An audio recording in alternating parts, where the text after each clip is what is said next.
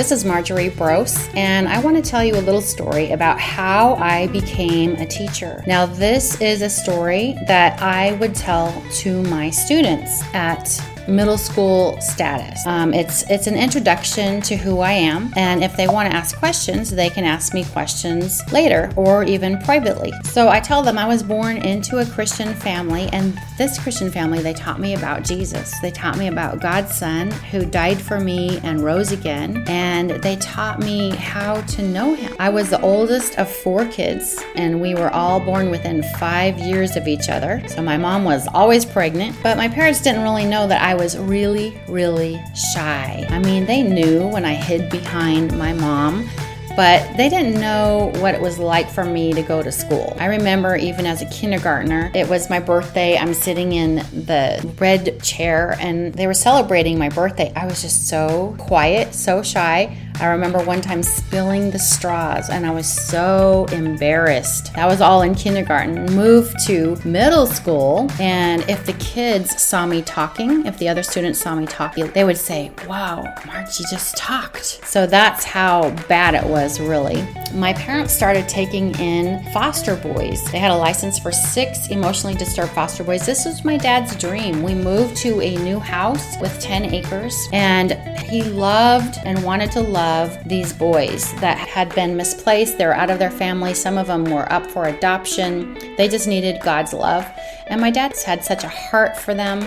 And I love that about him. So we had 15 people in the house during middle school and then high school. We had mom and dad and grandpa and then the kids. My mom and dad would adopt some of the boys, then there'd be more room to fill for more foster boys. My mom and dad, they were so good. We always ate dinner together. We all had chores. It was an amazing way to grow up, really. And my mom and dad were so good at giving me attention if I wanted it. I remember having a story to tell them. I came in from out outside and they were reading the newspaper. They liked that paper because I grew up in the 70s and I went to college in the 80s. I remember them putting down their paper and listening to me. And then I remember my sister coming in and telling them the exact same thing, put their paper down, and they listened to her tell the exact same story. And I thought, my parents are showing so much love. They're giving attention to us. For some reason, it just stuck with me that they loved me. I really believed they loved me. Of course, they had no idea what was going on at school and how shy I was. And as I went into high school, it felt more and more like a prison, really. It was just, it was so awful. I can't even describe it. And I was going by my feelings so much. I remember writing in my journal, today was a good day because, or today was a bad day because. So I had good or bad days depending on what happened because I let my feelings control me. But between high school and college, something happened to me, and it was something spiritual. It gave me a new courage inside, and it was pretty amazing. So, this is what I would say to my students. But to you, I'm going to tell you guys that I got baptized in the Holy Spirit. It was so supernatural and yet so natural. I'd been asking the Father God for this baptism of the Holy Spirit with this prayer language like my mom had. Because I would hear her praying in tongues She'd even cover herself up just to probably feel like she's alone and just pray in tongues. And she always prayed in tongues. And I, I wanted that gift. And I saw in the Bible that it was for me, it was for anybody who wanted it. And um, I wanted it. But for two years, I hadn't been able to receive it. And my mom didn't know how to help me. And so one time we were coming back from somewhere and the windows were down. We don't, we didn't have air conditioner in our van. For some reason, I had a whole seat to myself. So I think that time, time. There wasn't very many times. The foster boys usually came with us, but that time it was just our family because my dad made effort to do things with just our family once in a while which was really nice and really good of him. It took a lot of effort. I remember the Holy Spirit saying, just speak. So I thought, okay. So I just said a syllable like ah, lo, k, you know, it felt kind of like I was making it up, but he wanted me to step out of my comfort zone and begin to speak a language I didn't even know. And that language developed into a sentence and then two sentences and then a language as the month went on. And man, but the whole time it seemed uninspired. It just seemed so natural, which I can I understand now why. But then I was like, it seems like I'm making it up, but I'm not sitting there trying to imagine in my head the next word to say. It's just coming. It's on my lips. It's coming from somewhere. And so I just kept speaking, but these thoughts were coming to me and the enemy was saying, you're making this up. You're making this up. But I just kept doing it, kept doing it. And by the end of the month, I put my foot down and I said to the enemy, I am not making this up. I am not that smart. And that was the end of that. Like he just stopped bothering me anymore about it. And I've grown in in my prayer language. I've gotten more vocabulary and I use it as a prayer language. I don't really use it in front of groups of people with an interpretation because I figure well, let's just prophesy instead because the Bible says it's the same thing. But I can see how it would be something the Lord would use, especially if I am speaking in a language of another person in in that place or that would hear it online. I can understand how that would work and be cool. And I've heard a lot of those examples happening. But anyway, it changed my life I still had the same old way of thinking, but I had a new courage and I felt like I really did receive some healing inside and maybe a deliverance because, um, as I was saying, I did feel like I lived in a prison. So in university now, I go to university, Point Loma um, Nazarene University in San Diego, and I'm from Northern California. So this was a good an hours back then to get from one to the other. And I remember every line I stood in, which was a lot of lines back in those days because we had computers, but they were big old chunky things that were slow. And we stood in a lot of lines, and I made myself meet five people in each line because that was the new courage in me that I had. I forgot to tell you that when I was a senior before this baptism of the Holy Spirit, so of course I wouldn't say that to my students, but if they asked me about it privately, I could tell them about it. But I'm telling you, before my summer, my mom had tried to help me come up with some prompts of things I could say to someone I'm riding by, I'm sitting by on the bus on the way home from school to start a conversation. And I could not get myself to use any of them. everything just sounded so out of the blue, even like, so what's your name? It just sounded too out of the blue for me. I, I didn't use them.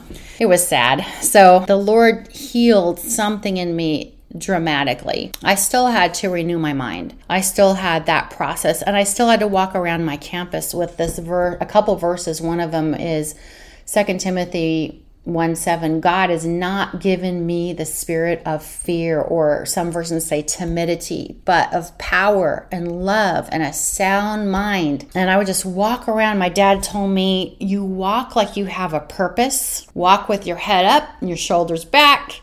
Like you have a purpose. Walk fast, and I would ha- have a piece of paper in your hand. He'd tell me, and that that helped me actually a lot. And the piece of paper I had in my hand was that verse and a second verse, which I can't remember right now. I had so much, you know, trying to come at me in the way of fear of man and what they thought of me that even though I was healed and I had this new courage, I still had to renew my mind. And so that's that's how you renew your mind. You renew your mind by taking the word of God and just ingesting it and saying it and muttering it and pondering it up here and and just preaching it to yourself. So, how do I preach it to myself? That I'd say it like, God has not given you the spirit of fear. Marjorie, you do not have the spirit of fear. He, ha- God has not given you that. He's given you good things like power and love and a sound mind. He's given you the, you know, that I preach it to myself. And I'm telling you, it's been a long, um, time of renewing my mind in different areas. That is one thing he was helping me with right away.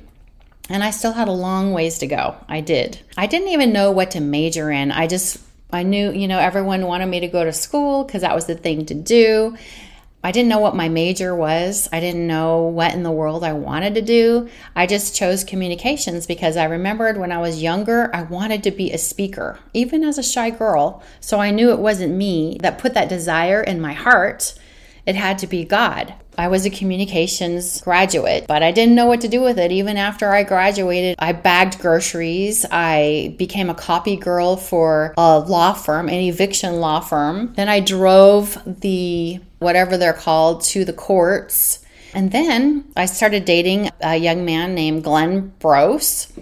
And I joined Master's Commission, which was a one year commitment of a school, a Bible school until 12 o'clock and then a different ministry every single day I would volunteer at for five days a week.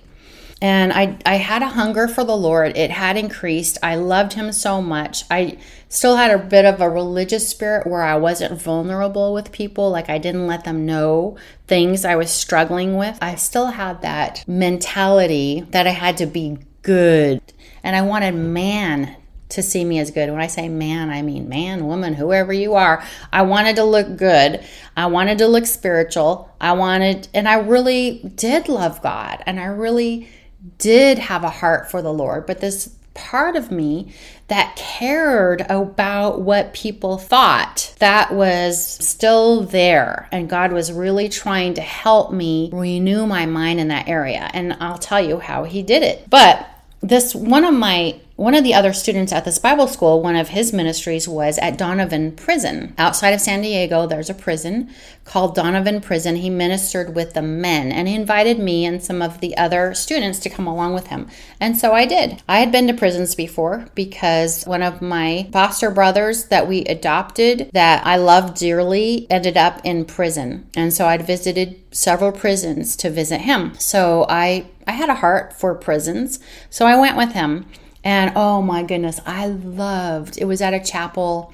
The men were singing all their voices together. I didn't even want to sing, I just wanted to listen. It was so beautiful. And they were singing that song about how if you're poor, he makes you rich. You know, it's all the all the opposites. I can't think of the song right now, but it was so beautiful. And every time I hear it, I just remember hearing these men's voices. It was so dramatic for me. It was so moving. And then I got to teach some prisoners in a small group.